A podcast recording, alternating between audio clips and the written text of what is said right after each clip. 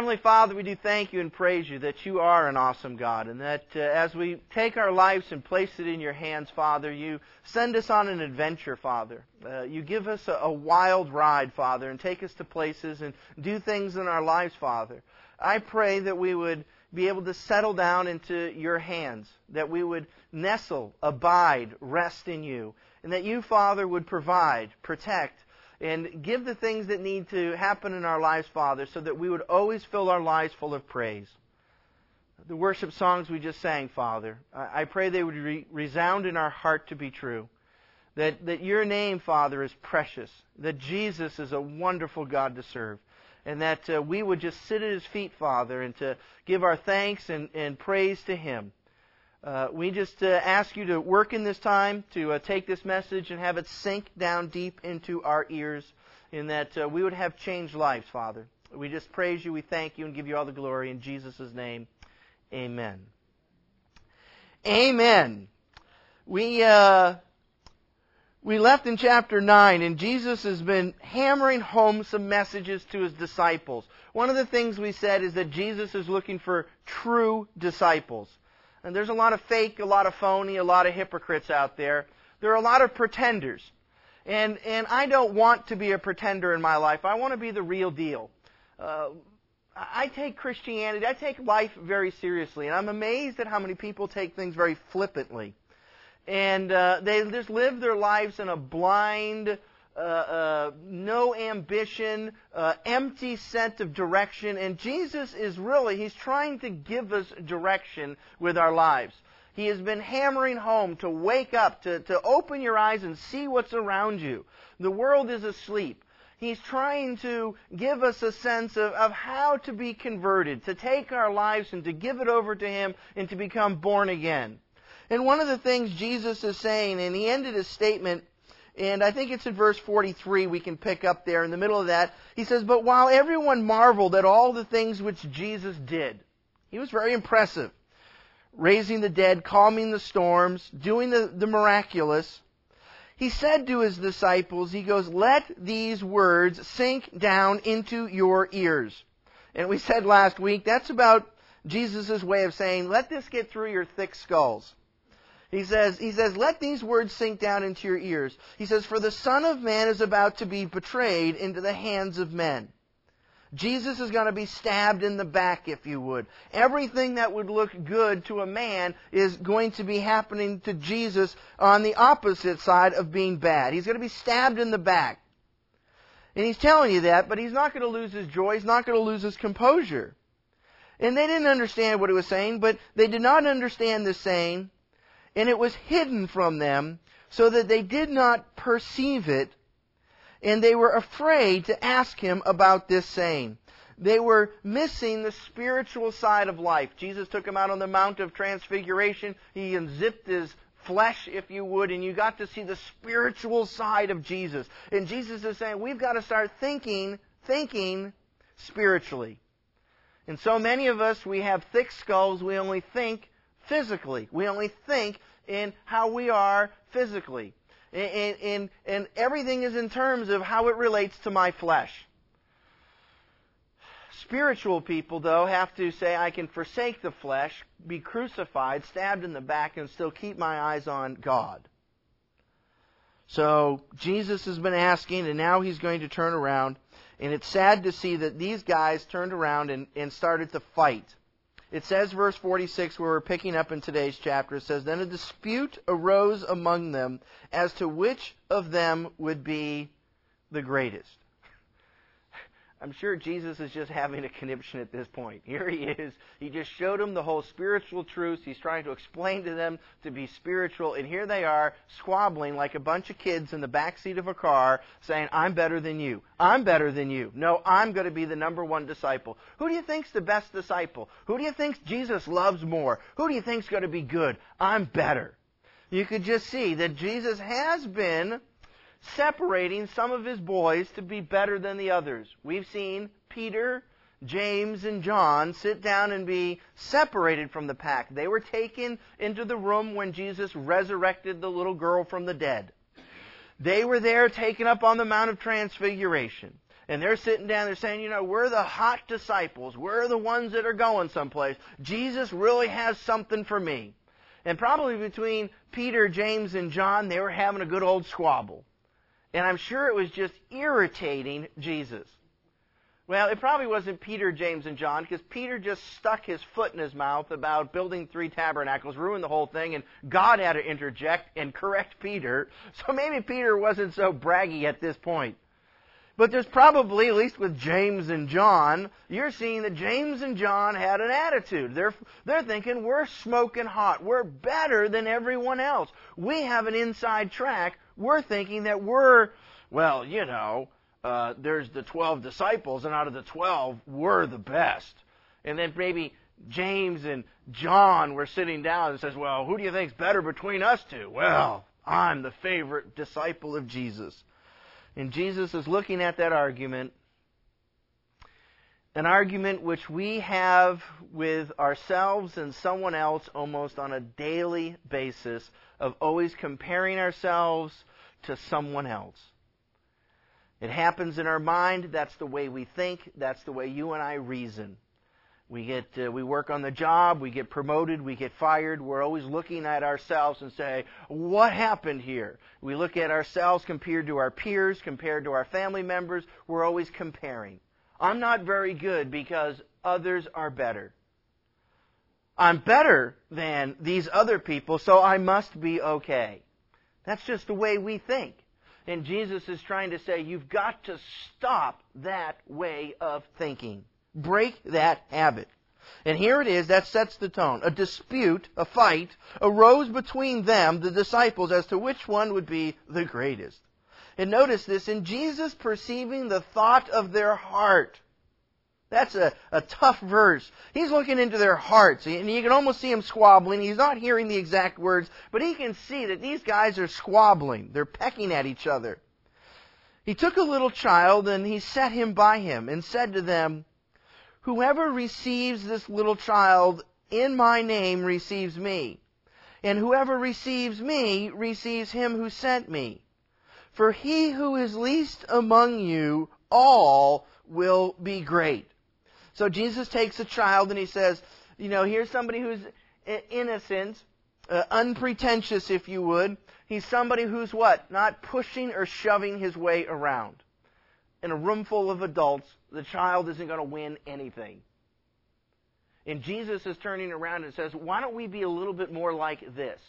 Why do we always have to push and shove our way to the top of some pile that doesn't even exist when we should learn from a child?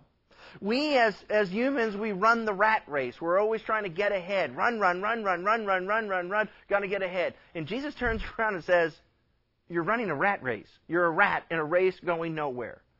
Your life consists of so many things that you think that have to get done, and what's the end goal of where you're going? You're as dumb as a rat in the maze running around with your head chopped off like a chicken there, sitting down there, blah, and, and, and, God is trying to speak to you and I today to say we've got to let go of that concept of being better, of the competition, of the, of the being, you know, ahead. And a child is somebody who's not going to push and shove. He's just sitting there and he's saying, I have to take what's given to me. That attitude is, should be what's in us as believers. And says, Now John answered and he said, Hey, Master, we saw someone casting out demons in your name. There's some other guys running around town and they're out there just casting out demons in Jesus' name. And we went up and we told them to stop it. We forbade him because he does not follow with us. Do you hear that? He's not one of us. He doesn't go to Calvary Chapel Columbus. And if they're not part of Calvary Chapel Columbus, the one true church, well, then they must can't be and they shouldn't be doing what they're doing. We get that mentality. And Jesus is just looking at him and he says, you know, there's some other guy out there. He's got a, a clue. He's trying. Leave him alone. And Jesus said to him, do not forbid him. For he who is not against us, he's on our side anyway. He's trying. He's casting out demons, you know. At least he's not a demon. Give the guy some credit. And, and what Jesus is, is, is harping on is that attitude of the us mentality. And the us mentality brings that mentality of superiority. And we, we can find rest and comfort when we have a sense of being better than someone else. That sweet taste of victory as a human being to say, I beat them all. I'm ahead of the game. And somehow or another we feel like, well then I've got to be okay. I've got to be accepted. I, I find a place where I can finally relax. And that, that competitive nature, that, that, that, that tendency to always be striving to push is what Jesus is saying is what kills us is it kills us as Christians. It kills us as people in the kingdom of God. And it, it warps us. We need to be able to rest and relax in Jesus. it says, Now it came to pass when the time had come for him to be received up, that he steadfastly set his face to go to Jerusalem. So Jesus is now going to be working to know that he has to die on the cross. He's going to steadfastly set his face to go to Jerusalem. What that means, he's heading in the direction. He's up in Galilee, if you would, up to the north, and he's going to be going down to Jerusalem. He's going to be going, if you would, and uh, he has to go through the land of Samaria. Now, if you know anything about the geography of Israel, it's rather simple that Israel uh, was once a unified nation. At one point, it went into a civil war. It went to the north and to the south uh, many years before Jesus ever showed up. And uh, with the north and the south, if you would, uh, we watched the north fall into idolatry quicker than the south did. And what happened to the north was that it was uh, came in and the Assyrians took it over. When the Assyrians took over uh, a land, they redistributed all the people. They would come in and say, "Well, you have your gods, you have your customs, you have your culture." And is what we want is we want you to worship the Assyrians and what the Assyrians believe. So is what we're going to do is take all the people, half the people, we're going to mix them all up together. We'll take some from over here, we'll have them all move, and they, they really believed in just taking cultures and just having a mass exodus and marching them all to another land, put them into a foreign land, and then they would say, well, we don't know where we are, what we're doing, and you would take away a lot of people's culture and have them start to become mixed in with believing whatever the Assyrians would believe. So if you would, Israel to the north got kind of gobbled up. They, the Assyrians came in and swiped out a big part of it, moved everyone out of town, sent them way into wherever, and then took a whole bunch of other people from wherever and moved them in. So when Jesus is walking the planet, if you would, there's Jerusalem down to the south. Those were the good Jews, if you would, they were a little bit truer to the core of what Judaism was, even though they ended up falling to the Babylonians. Then you would have, if you would, there was the region of Galilee up to the north. They were semi good, but in the middle of the land, there was the land of Samaria, it was called. And Samaria was just the place, the Samaritans were just the mixed breed of people. And so a lot of the Jews who would think that they're so much better than all their neighbors, when they would see a Samaritan, when they would see certain things going on, uh, they hated Samaritans. They despised them. It's a close assimilation, but not the same. But it would be fair to assume that it would be like saying a Palestinian today. So if you're anywhere near dialed into what happens between the Jews and the Palestinians. It's almost as if saying there's the Palestinian people that are up there. So you have this weird thing where Jesus was from Galilee. He ministered in Galilee, and there are times that they would sit down and have to go through Samaria. There are times so that Jesus is saying he's up north and he's setting his face, he's heading in that direction, he's going home. Most of the Jews would rather go all the way around a gazillion miles and spend a few more days to walk around Samaria than to be in Samaria. And Jesus is saying, nope, we're going through it. I'm the Son of Man or Son of God. I can do what needs to get done. And it says, it says, Now it came to pass when the time had come for him to be received up that he steadfastly set his face to go to Jerusalem. And so Jesus, as he's got an entourage of people with him, he now sent messengers before his face. He's going to send a few forerunners to go into the land. And as they went, they entered a village of the Samaritans to prepare for him, but they did not receive him. So the Samaritans are saying, we don't want another Jew in our town. Because his face was set for a journey to Jerusalem. And so they're going, oh, you know, these two guys, three guys, whatever, come in and says, we got a whole entourage of people coming in here. They're trying to get some dinner reservations, a place to stay. We know that Jesus is going to soon send out 70 disciples. So we got Jesus, an entourage of 70, plus a handful of other women and kids that might be going along the journey too. It's a whole entourage. And so they're saying we need a you know a bunch of you know food, we need a place to stay, and where can we sleep? What can we do? These guys were supposed to be setting up camp. And so they go into town and they said, We don't want you guys in here. Get out of here. When you're not welcome. because his face was set for the journey to Jerusalem. Well, you're going to Jerusalem? We don't want any part of you. We hate the Jews.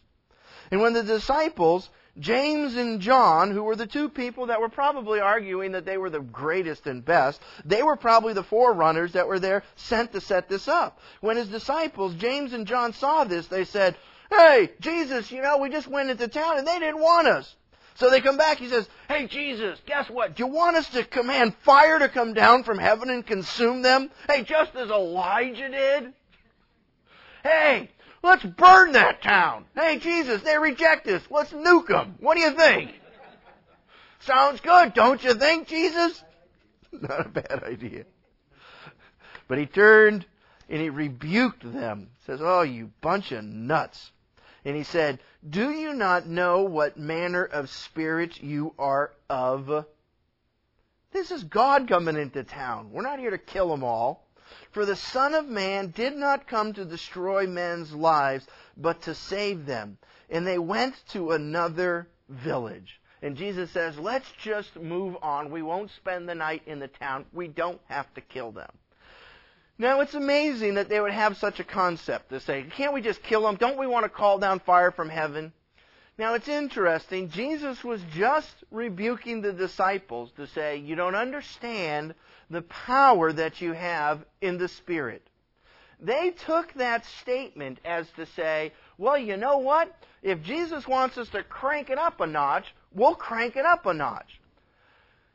The disciples, leaning off of last week's sermon, if you haven't, if you weren't here, sorry, but the, the concept was that Jesus gave them, chapter 9, verse 1, the power and the authority to execute and to have power over all the demons. And so they go up on the Mount of Transfigurations. They see the power of the Spirit. Jesus comes down, and they turn around, and there's a demon they can't cast out. And we said that they failed to execute the power and the authority, and has to be combined with faith. If you do not have faith, right, uh, uh your power and authority are kind of null and void you have to believe, have trust in the power and the authority of Christ. You have to deliver that message. But listen here. Uh, they are doing just what Jesus said in a sense they are now saying, okay, you want us to have faith? Faith would be that power, eh, you know, that fire is going to come down to destroy them. You want me to have faith, Jesus? I believe in you. I believe that anybody against you, and I understand what you are. You're somebody who can calm the seas. You can raise the dead. Well, you know, Elijah would call down fire from heaven. That seems to be a godly concept. Well, why can't we? I'll tell you, Jesus, you told me to have faith. I'm going to be a good boy. I'm going to impress Jesus, and I'm going to show him real faith. But Jesus now was clarifying his statement a little bit. He goes, "Yeah, well, uh, you got to know the, the the nature of God, okay? If you got faith to call down fire from heaven, well, good boy. Uh, I'm glad you're believing that you can. I'm glad that you're starting to think outside the bounds of the physical and starting to believe in some really powerful spiritual things. But you don't know the spirit you're of. There is the heart of God. And God's heart is not to kill them all. God's heart is to turn around and to show mercy. And he says a very strong statement. He says, You don't know the God that you're serving if you think we're here to kill them all. We want you to have faith, but there's the wrong kind of faith. And hello, we live in a world where there are spiritual people, where there are people that believe in their God, and that there are people that have powerful levels of faith, but you know what? It's the wrong faith. A bad faith. A faith that doesn't understand the heart of God. And if you're going to go become a suicide bomber and blow up buses full of kids, and you can sit down and do it all in the name of God, you can say that God told you to do it, you can sit down there and come up with any and every excuse that you want, but the end result is, is that ain't God. It's not God. And, and, and, the, the world can be full of insanity on people that believe that they have faith to do very destructive things. This almost seems uh, uh, uh, crazy. That here's a disciple, A, arguing on who's the best. Peter and James thinking that they're really good, and this is why they always get the name the sons of thunder, because they're going to call down fire from heaven. And Jesus is saying, you have to understand the basics of a God of love. A number one critical aspect of what's happening. Jesus is here not to oppress people, but to liberate people. Verse 57, it says, Now it happened as they journeyed on the road that someone said to him, Oh Lord, I'm going to follow you wherever you go.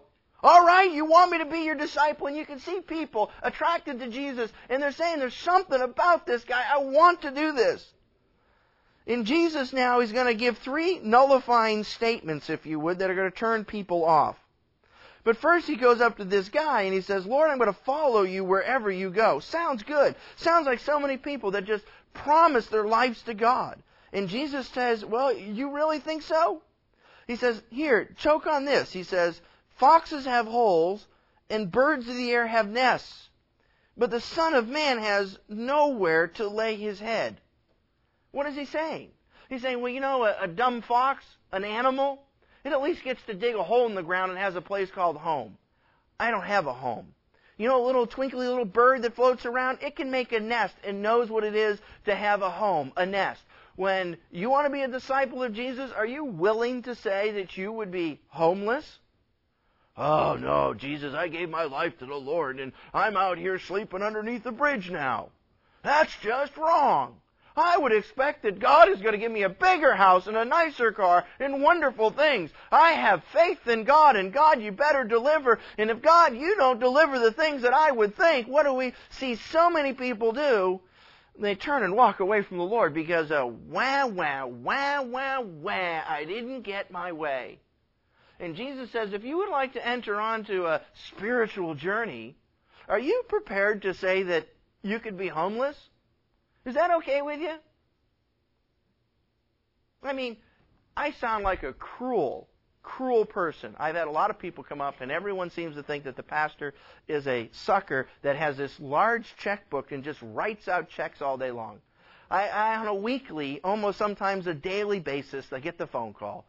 Oh, you know, my little baby doesn't have formula. We're going to lose the rent and blah, blah, blah, blah, blah, blah, blah, blah, blah, blah, blah. And they're like, well, you know, can you cut, you know, they, they expect me to drive over and hand them a check for $100. Like, I've got nothing else to do besides just drive over, give somebody $100 because they happen to give me the right sob story. And you hear it. If I just had $15, I've got 25, but if I could just get 15 more dollars, I'd be able to get a hotel room tonight. And I have, almost sound cruel. I go, well, what's wrong with sleeping outside? Jesus slept outside. you could hear the silence on the other side of the phone, like, I can't believe a man of God would just say that. Is it such an atrocity to sleep outside for the night? And if I were to actually say that to people, and I said it a couple times almost out of frustration because it's just a daily hounding of what happens sometimes. But sometimes you have to put your life in a certain perspective to say, if it went that bad that you lost your house and you're sleeping outside, would it be the end of the world? Would you be out there cursing God for that? And Jesus clearly says, He goes, Hey, foxes have old birds. I don't have that. You want to be a disciple? You give that up. Can you do that? Uh uh uh. Hey, we've tried to go into the Samaritans. People don't even want us in town. Can you put up with that? Uh, that's not what I want to do with my life, Jesus. So he goes to another person. He says, Follow me. And he turns around and says, Well, Lord, let me first go and bury my father. I really want to be your disciple, but my dad just died and it's time for a funeral and things are going on. Now, hey, doesn't this sound like, you know, a fair, legitimate thing? I mean, you know, if you were coming to me and says, Dave, I'd really like to, uh, you know, come to your church, but, uh, you know, my dad died on Friday, the funeral's on Sunday, I'm not going to make it this week, but, you know, hey, how about if I make it next Sunday? Is that okay?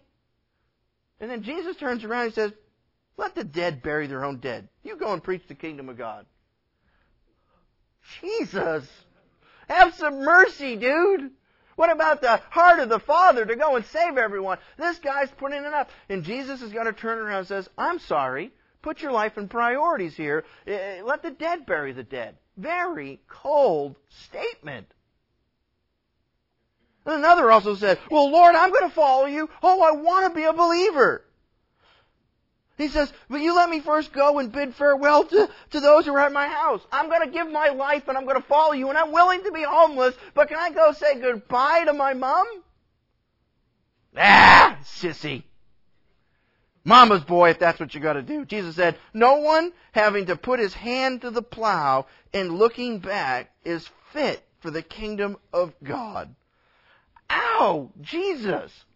Do you hear what he's saying? He's saying, you know what? If you're called, then who cares what mommy is doing, okay? Who cares about the rest of the issues in your life? Serve God, God alone, and put it together. And Jesus is saying in a very powerful way, suck it up. Quit your whining, your complaining, and all the things that you are just so consumed with. You're thinking like carnal people. Focus on the kingdom of God. Yeah, but Jesus, I'm only talking about a house. I need a house to live in. I'm only talking about saying goodbye to my mommy. I mean, I'm going to serve you. I'm willing to die for you, but can I say goodbye to my mom? Sissy boy. Jesus. And you think of that, you know, there's the whole adage, you know, you put your hand to the plow, and if you want to have the straight rows and everything there, you got to look forward. You can't look behind you. You don't know where you're going.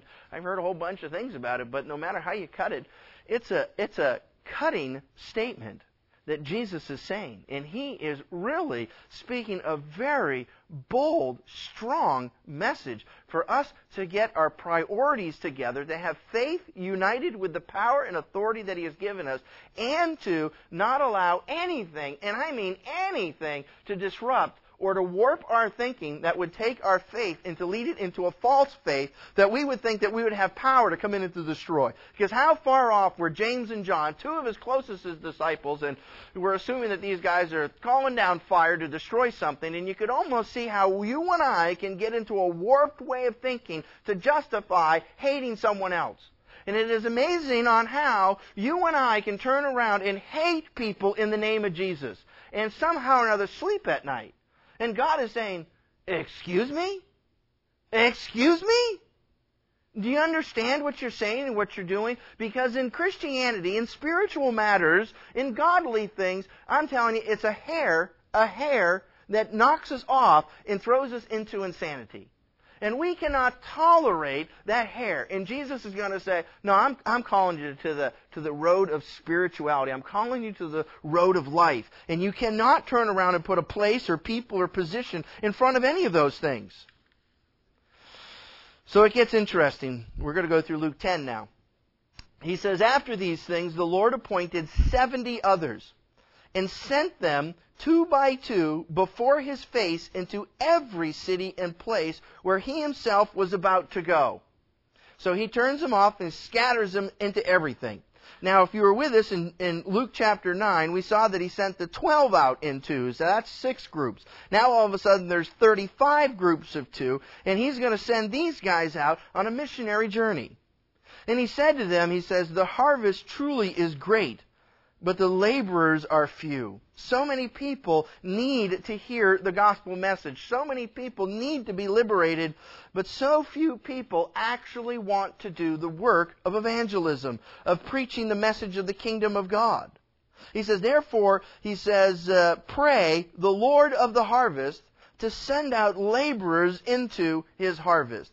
God, the world is going to hell in a handbasket.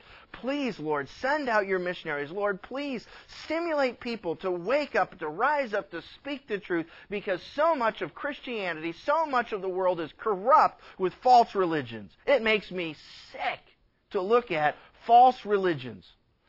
That, that, that, you know, Islam is the number one spreading uh, religion in the world right now. And then it goes into the Christian circles where Mormonism is spreading in the fastest of all Christian religions. Well, hello? And can't we at least pray to say, you know what, this world is going to pot? And our prayer should be, Lord, send them out. Lord, send out true believers. Send out people that are not corrupted with the wickedness of this world.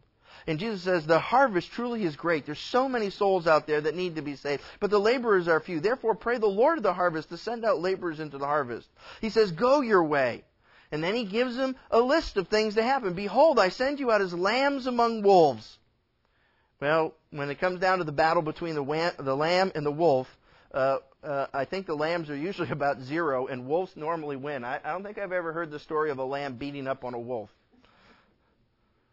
And he says, Hey, you're going to be the chopped liver out there that's going to be chopped to pieces here, and the wolves are going to devour you. You need to be prepared for the fight of the century. He says, verse 4, carry neither money bag, so you're not going to do it with all your money. It doesn't cost money to send out the gospel. You don't have to have a roof over your head. You don't have a knapsack nor sandals, and greet no one along the road. But whatever house you enter, first say, Peace to this house. And if a son of peace is there, your peace will rest on it. And if not, it will return to you. And remain in the same house, eating and drinking such things as they give. For the laborer is worthy of his wages. Do not go from house to house. Don't be scatterbrained and just run around and blab everything everywhere. He says, whatever city you enter, and they receive you, eat such things that are set before you. You heal the sick, and you say to them, the kingdom of God, of God has come near to you. But whatever city you enter, and they do not receive you, you go out into its streets. You make a public proclamation against the city and, and say, the very dust of your city which clings to us we wipe off against you. Nevertheless, know this, that the kingdom of God has come near you. You've had your chance. You could have received great and wonderful things, but we don't want you. You gave him a fair chance. But I say to you that it will be more tolerable in that day for Sodom than for that city. And so, if you would, Jesus is sending out his ambassadors. Jesus is sending out his people with a radical message. You don't need money. You don't need a knapsack. You don't need a roof over your head. You need nothing. I've given you everything you need. You have power over demons. You have authority over demons. If it is united with faith in the love of God, you will present the truth. If it's to be rejected, well, that's their problem. You shake the dust off your feet. But you have got to be radical to go forward to preach the truth. Now notice what he says, but I say to you that it'll be more tolerable, it'll be better in that day for Sodom uh, than for that city. So if you know anything about Sodom and Gomorrah, they were struck with fire and brimstone. They had raving bands of homosexuals running around trying to rape these two angels that were in there. God said, enough's enough, so he turned around and sent fire and brimstone down on Sodom and Gomorrah and destroyed them. They are heralded as probably the scuzz of all scuzz. And Jesus is saying, if you've had the message of Jesus come into your life and you want to reject it, Sodom and Gomorrah is going to stand better on Judgment Day than you. Wow. Well, that's, I mean, you know, uh, I just wanted to bury my father, uh, Jesus. Uh, uh, I just wanted to be able to know that I'd have a roof for my little children, Jesus. And, and, and I, I, I just wanted to say goodbye to mom. Ah, sissy boy, better Sodom than you. What? Jesus, are you nuts? I'm better than Sodom now. Come on. I'm not out here trying to rape an angel. I'm not that bad. Oh, yeah, you are. Woe to you, Chorazin. Woe to you, Bethsaida. Woe is the opposite of a blessing. He says, verse 13, For if the mighty works which were done in you had been done in Tyre and Sidon. Now, Tyre, if you would, and, and Sidon, Sidon's a wicked place because that's where the wicked Jezebel is from. The queen of heaven, if you would. And Tyre is a place where I believe it's Ezekiel is saying that the king of Tyre was the one that was just like uh, uh, the king of hell. And, and, here you have Tyre and Sidon, both places ripped upon in the Old Testament. And he turning around, he says, if the works which had been done in you, where Jesus came to Chorazin, Bethsaida, he had done healings, he had done miracles. These were some places up in Galilee where Jesus did some wonderful things. And uh, I believe it's Galilee. But these are towns where Jesus did miracles, and they turned around and they're sitting down. I've done miracles in your town, and, and here's Tyre and Sidon, some wicked places, and, and if they had been done, they would have repented long ago sitting in sackcloth and ashes. So Tyre and Sidon, Old Testament places that were notoriously evil, Jesus comes in and says, if these two wicked places had seen me, they would have repented. They would have been smart enough to make a change. But you, you can sit down and have Jesus doing all the miracles in your life, and you turn around and go, I got more part things do. And Jesus goes, Man, how can you say that? Verse 14, but it will be more tolerable for Tyre and Sidon at the judgment than for you. And you, Capernaum, and you go, well, geez, this is the place where Jesus called almost his hometown. This was his home away from home, if you would. And he says, you who are exalted to heaven, you had wonderful miracles done. God gave you a great opportunity. You're going to be brought down to Hades, the place of hell, the, the grave, the lowest point you can go. He says, he who hears you hears me. He who rejects you rejects me. He who rejects me rejects him who sent me. So if you can't receive the words of what Jesus is saying, Jesus says you might as well be spitting in the face of God. Oh. But the 70, they returned with joy, saying, Oh, Lord!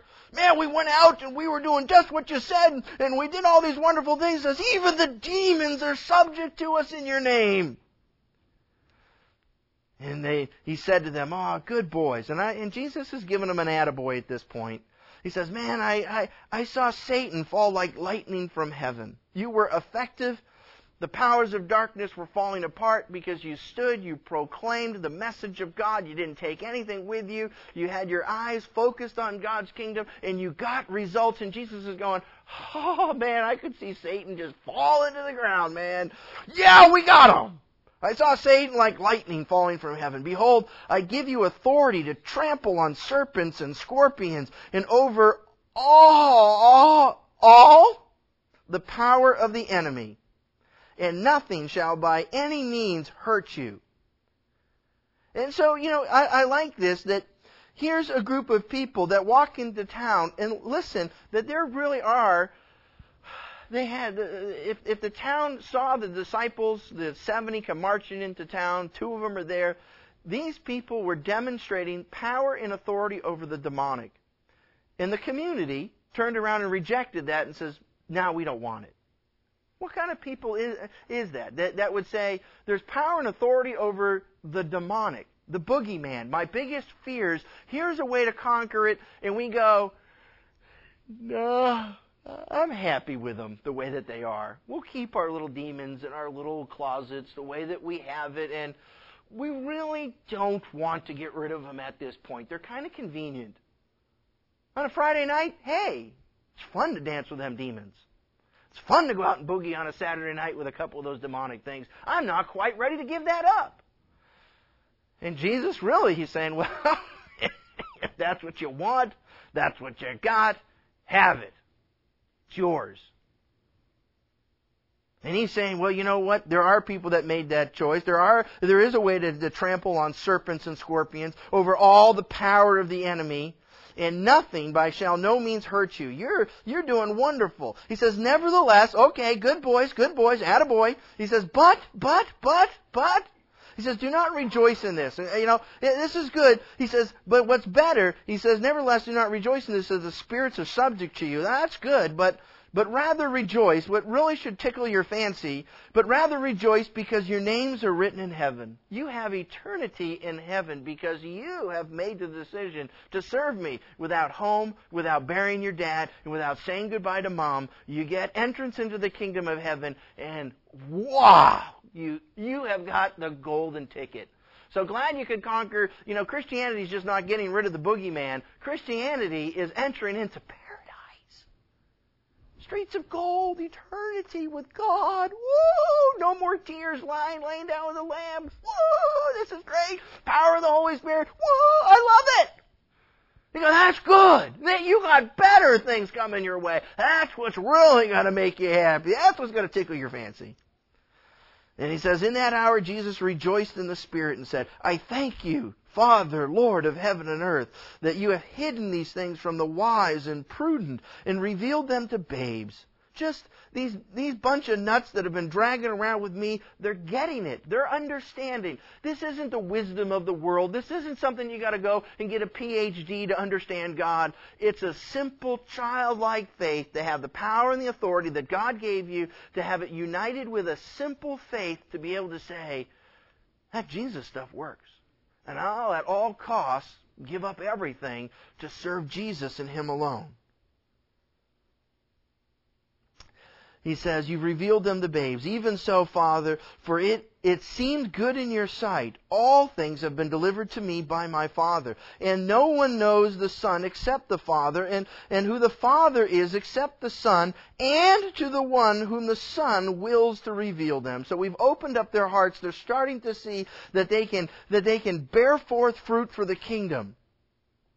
And he returned to, and he turned to his disciples and said privately, Man, you guys, you see what you've done? You see what just happened? Blessed are the eyes which uh, see the things which you see. For I tell you that many prophets and kings have desired to see what you see, and have not seen it, and to hear what you hear, and have not heard it. This is a, a new era, a new thing in the in, in, in the in the in the, in the history of man, Jesus is doing a new work to deliver his power and authority to the church. And he says, Oh, there's so many people that never had this opportunity. You have got a golden opportunity, church, church, to receive power and authority over darkness like so many people throughout history never had it. And that is the miracle of life that we could have such wonderful things. And it is sad to see in this age of grace in the modern church today that so much of the church is not really. I'm not really into that. That Jesus stuff kind of quenches my style a little bit, you know. I, I, I, I don't particularly go for, you know, church on Sunday. I mean, that's the one day I get to sleep in. What? Go to a Saturday night prayer meeting? What are you crazy? What?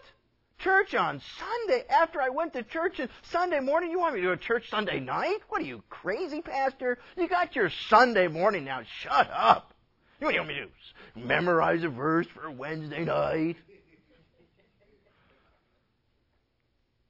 And, and, and honestly, our attitude is, is just repulsive, I think, sometimes to the Lord. I think He says, Man, I'm giving you power and authority everybody that's ever lived before Christ would kill to have this opportunity. Sodom would have repented. Hey, you know, uh, you could take Sidon and, and Tyre, and they would have been happy what you have, and you take it and you fall asleep on it? Hello? I mean, Jesus is making some very radical, cutting points.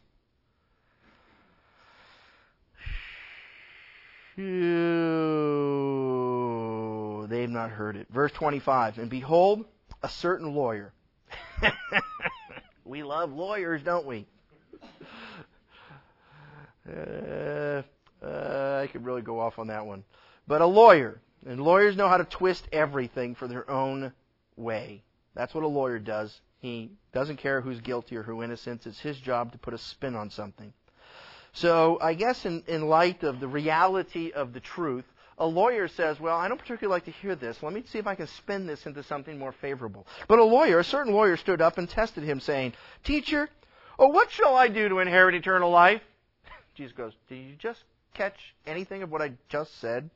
They obviously you didn't. And, and he's going to test Jesus, and that's what he's doing. He just wants to sit down there and wiggle out of what's saying. He goes, What do I have to do in eternal life? And Jesus turns around, he puts it right back into his court, and he says, and He said to him, Well, what's written in the law? You're a lawyer, don't you know? And he says, What's written in the law? What's your reading of it? So he answered, and he said, Well, uh, uh, well, I guess uh, you shall love the Lord. Very vague, you know. Love the Lord with uh, your God with all your heart, with all your soul, with all your strength, with all your mind, and your neighbor as yourself. Yeah, well, that's a good answer. It doesn't say anything too specific, you know, but it's a good answer, and I can wiggle out of that statement all day long. And he said to him, Well, you've answered rightly. Good answer. He says, Do this uh, do, and you will live. But you can see now it's explaining his motivation behind his argument, but he wanting to justify himself. Now that word justify is very, very critical. To justify is to turn around and to make yourself into a right standing. For him to say, I don't really want to change, I don't really want to do anything, and the way that I've been living my life is okay. Don't ask me to make a radical change in my life. We'd like to justify everything that we've ever done and make it seem okay. But he, and this guy says, I want to justify, I want to put a spin on this. Jesus, you just told me to radically live for you, not say goodbye to mom, not worry about my dead dad, not worry about where I'm supposed to live. You just told me all these wonderful things, and somehow or another, I can't quite swallow those statements, Jesus. So I'd like to be able to say, well, I'm okay.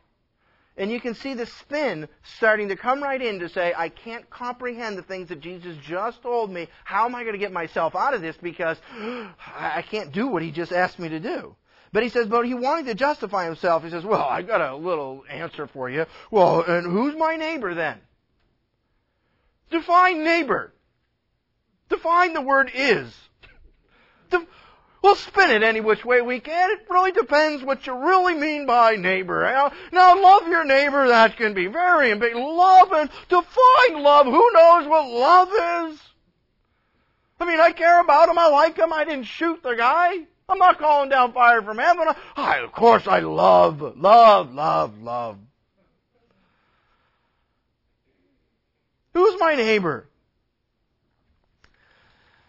Then Jesus answers and says, Well, I'll tell you what the neighbor is. And I believe that this is going to be one of the hearts of the whole gospel message.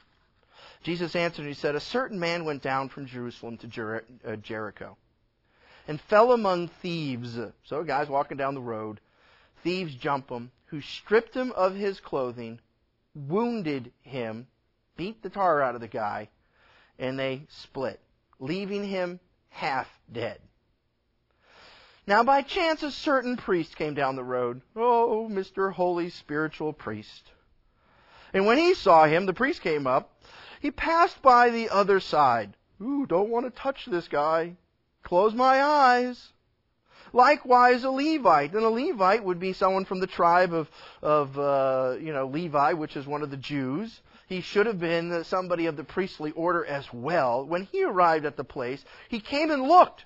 This guy at least looked. But he made a conscious decision to keep on going, and he passed by on the other side. But a certain Samaritan, ooh, a Palestinian, we don't like Samaritans a Samaritan, a certain Samaritan, as he journeyed, he had an ounce of decency. He says, when a certain Samaritan, as he journeyed, came where he was, and when he saw him, he's looking right at the problem now. Here's the difference. He had compassion. Wow, look, man, here's another human being. Being even as it is a Jew, we would assume. Here, a Samaritan would say, We just can't let another guy die. So he went to him and bandaged his wounds, pouring oil and wine, and he sent him on his own animals. Says, Man, I'll walk, you ride. Here, let's pick you up and get you going. Brought him to an inn and took care of him. On the next day, when he departed, he took out two denarii, which is about two days' worth of work, gave them to the innkeeper, and said to him, Take care of them and whatever more you need, when I come again, I will repay you. So take care of this guy. Let him heal up. I'm going to move on, and I'll come back, and I'll just pay whatever the, tab, the, the tab. And so now Jesus turns around and says, Now, answer the question. So which of these three do you think was neighbor to him who fell among the thieves? Well, the lawyer, uh, wise man that he is, and he says, Well, uh, uh he who showed mercy on him. Uh, notice he didn't say the Samaritan. He just said the guy who showed mercy. Can't even say that word. Samaritan. The, the guy who showed mercy to him. And Jesus says, Well, bingo, now you got it. Go and do likewise. And there's a lot to this parable where Jesus is really explaining what true love is. And love is the one that's going to put things into action to override your prejudices, override the things that you hold, override all your money, your wealth, and the things that you hold on to, and say, I'm going to care about somebody more than myself. And, and, and, and it's a powerful passage where you're going to see it now followed up with another key parable, story, illustration. And it happened as they, uh, that they went that uh, he entered a certain village. And a certain woman named Martha welcomed him into her house. She had a sister called Mary. So uh, Luke here is not going to go into great depth the way that John or some of the apostles does on this whole story of Mary and Martha. They were very close friends of Jesus. But you're seeing there's two sisters here, and they have very diametrically opposing ways to serve Jesus. One of them is going to be a busybody, the Martha end of it, and Mary is going to be the one that just sits there and says, "Oh, Jesus, I love you." I love you, Jesus. And Martha turns around and says, Well, we got to worry about the cooking, the cleaning, and so many other things. We got Jesus coming to the house. And Martha turns around and says, Well, if Jesus is coming here, I got to make sure everything's spotless. I got to get the dinner ready. I got to do all this stuff. Jesus is bringing his whole entourage of how many people, so we got to cook a whole bunch of stuff. And you can just see Martha all of a sudden. She's this this type of woman that just is working a million miles an hour to make sure everything is just right. Mary turns around and she says, Man, Jesus is here. I can hardly wait. I want him to sit down. Uh, I just want to sit by the fireplace and just listen to what this guy has to say. I can hardly wait to hear every single word that drips from his lips. And she had a sister called Mary who, who also sat at Jesus' feet and heard his word. But Martha was what? Distracted with much serving. And she approached him and said, Lord, do, do you not care that my sister has left me to serve alone? I'm trying to do all this work and my sister's just sitting there. You tell her to help me, Jesus. You go kick her, and you, she's right there by your feet. Just kick her, Jesus, and tell her to get up here. We got things to do.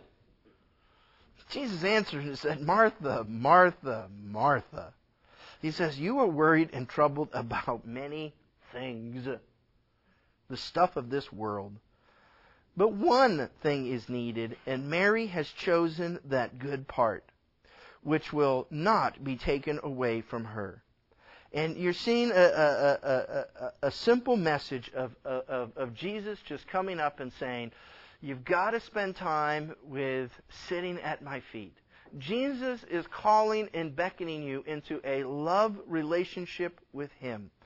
And we can get so distracted over so many issues that we start to take our faith and just fall just a hair off to the side. And if we are a hair off, we can miss so much of Christianity. And what Jesus is saying, he says, throw it all away. I don't care about your mommy, your daddy, and how many excuses. Because you know what? If you're being called into the kingdom, you can find so many good sounding, good sounding good sounding issues that you can say, well, I just don't have time for Jesus anymore.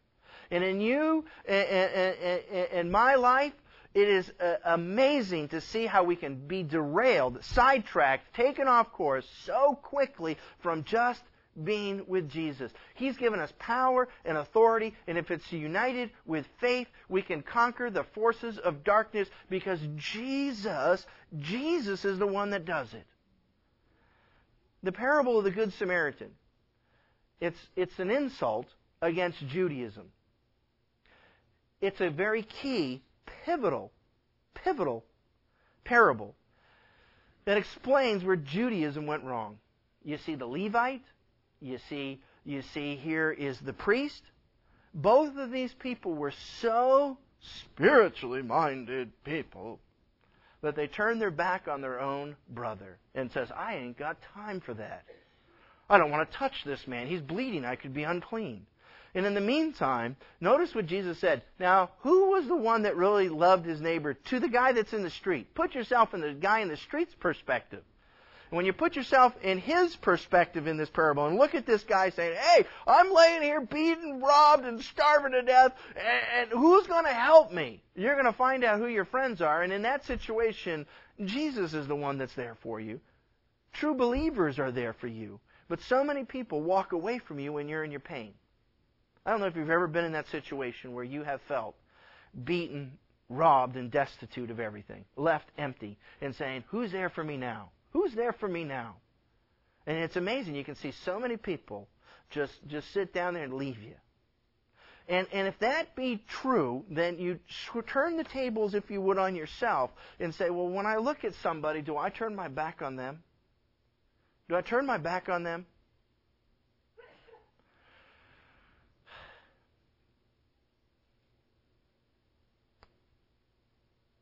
I could go into a long argument, but I, I don't have time. There's, there's, there's a calling and a mandate for you and I to be able to turn around and to say, Lord, I am going to be focused, determined on what you are calling me to do. I do not want to miss your kingdom for my mommy, my daddy, money, or a place to put my head. I do not want to miss all the things that are said and done that, that can distract me. I can realize that God, you have presented your truth to me. I need to accept it, to walk in it, and to take it for what it's been given. That's our mandate, Christian. I do not want to miss what Israel, the nation of God, missed by turning its back on other people. I want to be the one true believer that can accept it, receive it, and listen to this, change my life because of it. And God is radically calling you, you, the individual, to change.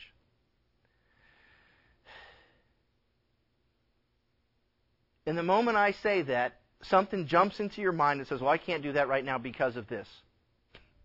It's amazing how the mind works you automatically say, well, this is just a bunch of baloney. This is a bunch of stuff. When I get out of here, I'm out of here, man. I don't want anything to do with this. I don't have time for that. I don't have time to, you know, pick up my life and go to church on a Sunday night. I don't have time to go to church on a Wednesday. I don't have time to do this and that. I just want to just give Jesus his time, and then I'm going to go through my life. I'm telling you right now, God wants all of us, every single one in this room, to escalate our, our, our calling, to receive the things that He has. He, he wants us to be able to go forward, and He wants us to be sent out. He wants us to go out in the name and the authority of Christ, and He wants us to be what? Casting out demons, having healing and power over the, the, the, the darkness that's over there, and we should start to see wonderful things happen in our life. Going back to last week's sermon where we should be bearing fruit. And our lives are pathetic. God is calling us in the midst of a, a, wicked, destitute place. The, one of the arguments I wish I could go through, and I just, it's a strong argument, where it says, you know, uh, uh, uh, uh in a nutshell, you're going to be judged. Do you want to be judged when God comes up if we understood this scenario where He'd say, Columbus, you're disgusting? Now, according to this, do we get judged according to being part of Columbus? Columbus, you are a reprobate, foul, perverted party place. And you are going down the tubes because Columbus is going to be thrown into the depths. Sodom and Gomorrah is going to be better than Columbus. And I turn around and go, I'm the first one to tell you, man, Columbus, yeah, terrible, terrible. But me, no, I'm different. It's weird. It's a weird concept. I wish I could develop this fully. But God, God wants us to sometimes see the pain of Columbus around us. And it is amazing how you and I can look at the judge Columbus and say it's a terrible place. When the fact of the matter is it's you and I that make up Columbus. It's you and I that make up the community, and you and I aren't affecting the community. And when he calls us to be salt, and we sit here and do nothing. Jesus says the salt is useless, throw it in the trash. And the mandate for us is to say, are we affecting the community? Is Calvary Chapel Columbus affecting the community? Are you reaching out to anyone around you? Are you taking any power and authority over the demonic realm? It's amazing to see we can judge Columbus so easy, but it's really hard to judge me. I, I, I, I can come up with a thousand excuses. And Jesus says, is just as quickly as you can judge Columbus, uh, why don't you judge yourself? Uh, uh, uh, uh and instead of putting a spin on it as a lawyer and saying, well, uh, define the word is, define the word, define the word neighbor, define this, define that. I don't really have to do what you're telling me, Pastor, because I got, you know, a lot of things to do here. And Jesus just says, baloney.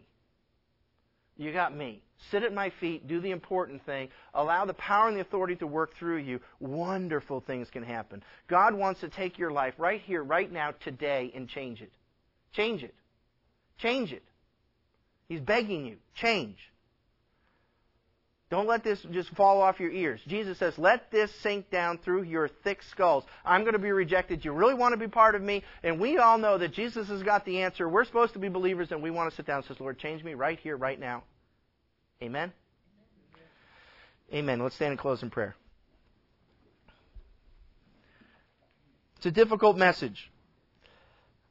Jesus speaks difficult things ended with the concept if you give your life to Christ, He'll take you to wonderful places. You could be sitting across the table from a professional wrestler. Share the Lord together as brother to brother. You have no idea what the Lord wants to do in your life. Let's pray. Dear Heavenly Father, we do want to follow you, Father. We want the radical results to see the power in our lives over the boogeymen that bothers us. Father, change us mold us, shape us, Father, into your children.